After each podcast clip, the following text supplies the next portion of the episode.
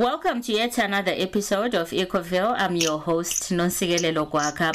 Today on the show, we are in Malawi again, where we meet a young man who is using the power of solar energy to educate his community on climate change. Jordan Sonto is the ambassador of Sunshine Cinema in Malawi, which is a solar powered mobile cinema, also known as the Sunbox, and he's been using this box to screen films on climate change to audiences in different parts of his country. Welcome to the program, Jordan. Thank you. Firstly, we want to ask who is Jordan and what does it mean to be an ambassador of Sunshine Cinema? Well, uh, I am a Malawian born male, age 27. Professionally, uh, I studied project management, majoring in constructions. But previously, for nearly six years, I've been working with environmental conservation organizations as well as the government. Not only that, I was also being volunteering in my community to, to save the environment. I started my ambassadorship in uh, 2019 with Sunshine Cinema. Sunshine Cinema is a solar powered cinema network which is working across the Southern Africa. And uh, in Malawi, we had a project with the Rainforest Alliance where we used to teach farmers on how to practice good agricultural methods, how to save the environment, and the, some, some other environment related income generating activities like nursery, nursery constructions, which are named to, to sell seedlings, not only that, also beekeeping. This year in 2021 is somehow different. We are spinning a film, a Malayan-based film, which is The Boy Who Harnessed the Wind. This film talks about a Malayan innovator, William Kankwamba, who was expelled from school after a failure to, to pay school fees by his poor parents. As a result, he is sneaked into a library and he, he became able to read some books about electricity, he made a windmill, which saved his community from a drought during that time. And as a result, he received a scholarship to pursue and finish his studies in South Africa as well as the USA. As an ambassador, I do take the Sunbox to the communities where I screen this film with an educative purpose. Mm-hmm. So, what is a Sunbox? Explain to us how a Sunbox works. A Sunbox is a is a mobile cinema. Naturally, it is uh, made to use solar energy.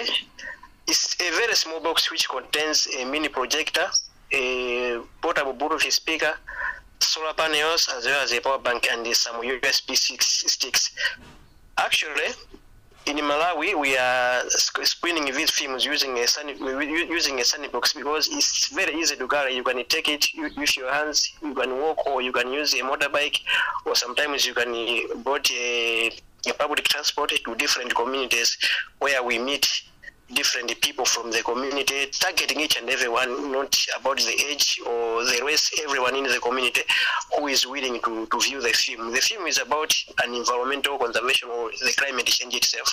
So I can say the Sunbox is just a small mobile cinema which can be taken from one community to another. No need for hydroelectricity or any other form of electricity, just a, a solar powered electricity. Okay, so it's very interesting that you are using solar power to actually take information into the community. But you said uh, there is no real target audience, but we want to understand um, who are you taking uh, this movie to and where are they being screened? Is it all over Malawi or it's in certain regions? At this point, we are only doing the southern part of Malawi because currently I'm the only ambassador for Sunshine Cinema in Malawi. So with the availability of some funding, it's almost impossible to cover the whole Malawi. But I am able to cover the whole southern region of Africa. I mean of Malawi, which contains about 15 districts. And uh, our target is, is, is everyone in the community because when you talk of the climate change, it, it has an impact to, to the whole community. So we are targeting everyone who is in a community. Where exactly are you screening these films? Actually, because of the capability of the sandbox, we only explain it to a very few number of people, and uh, doing it outdoor is almost impossible. We do indoor. So as a result, we just make make sure that, that we have a place or a venue where everyone can be able to go. For example, a community center or a school is, is free of charge. We don't charge them for viewing a film. Okay, do you think uh, screening these uh, films about climate change has inspired uh, members of the community to actually get up and do something in the fight against climate change? It's, it's very inspirational because this film is, based on a, a true incident which happened in Malawi. And uh, when you talk of a, a climate change issue, it's been a problem for over two decades now. It's very inspirational. People are learning. People are able to to spark a conversation and see how they can take an action into addressing the climate change issues. Okay, do you think people in your country have enough information on climate change? And if not, what more can be done? We have enough information and the, the community have enough information but the only problem is people are not able to do what needs to be done because of the poverty issues which are affecting malawi everywhere there, there have been some awareness campaigns. There have been some, some, some adverts on radios, on televisions about climate change, about environmental conservation. But still, people are not able to, to, to reach their targets because of poverty, which is affecting each and everyone in community. I can give an example of uh, charcoal burning, timber cutting. People are doing those, those out of choices because they have nothing else to do. Even when we talk of sources of, sources of energy, cooking energy in Malawi, a lot of people, especially the people in the communities, even those in the cities, they are poor and they only depend on on charcoal for for domestic use. They can't afford electricity, they can't afford gas. So even if they know that they need to, to take a part in environmental conservation, they still have no choice. They still use the long ways to to make their life better. Okay, so it does has the government in your country done anything to help these people maybe to slow down the cutting of trees by giving alternatives form, forms of energy? The, the government is trying, but I think it's not enough because the, the only solution to, to control this is by reducing the electricity tariff, introducing some sources of energy like wind energy, the solar energy, and not only that, they also have to, to maybe to, to remove tax or duty on gas importation because a lot of people are not using gas, but it's, it's, it's, an, it's an essential way of conserving the environment. But you see that electricity is being bought at high prices, gas being bought at high, high prices. So it's difficult for someone in a community living under the line of poverty to afford electricity, to afford gas, it's almost impossible. So even though we say the government is trying, but it's not enough to cater somebody who is in a who is living with poverty in a community. Uh, do you think a film is an effective method of teaching the youth about climate change? Yes, it's an effective method. I'm saying all this because nowadays cinemas are not everywhere. And uh, when you talk of a cinema, it do attract a lot of youth, it do attract a lot of community members. As a result, they do pay attention. Moreover, this film is in Chichewa and English. They do understand what is going on. They do understand what needs to be done. And after viewing a film, we do sit and discuss what has been happening in the film, what is happening in the community, identifying the problems affecting the community, environmental or, or climatic. At the end, we do see what to do next. They do see what to do next and the map a way forward. I've been having some conversation with the community saying they will introduce bylaws, some saying they will establish nurseries. A lot of a, a, a lot of impact is, is, is being done because of the view, viewing of the films. Oh, that that's great to know that it's actually making an impact, especially with the youth. How important is the use of solar energy as a renewable source of power? Do you think Africans are fully harnessing the power of solar energy? As you could see, it's a very big challenge and a very big problem in a lot of African countries. We don't have enough sources of energy.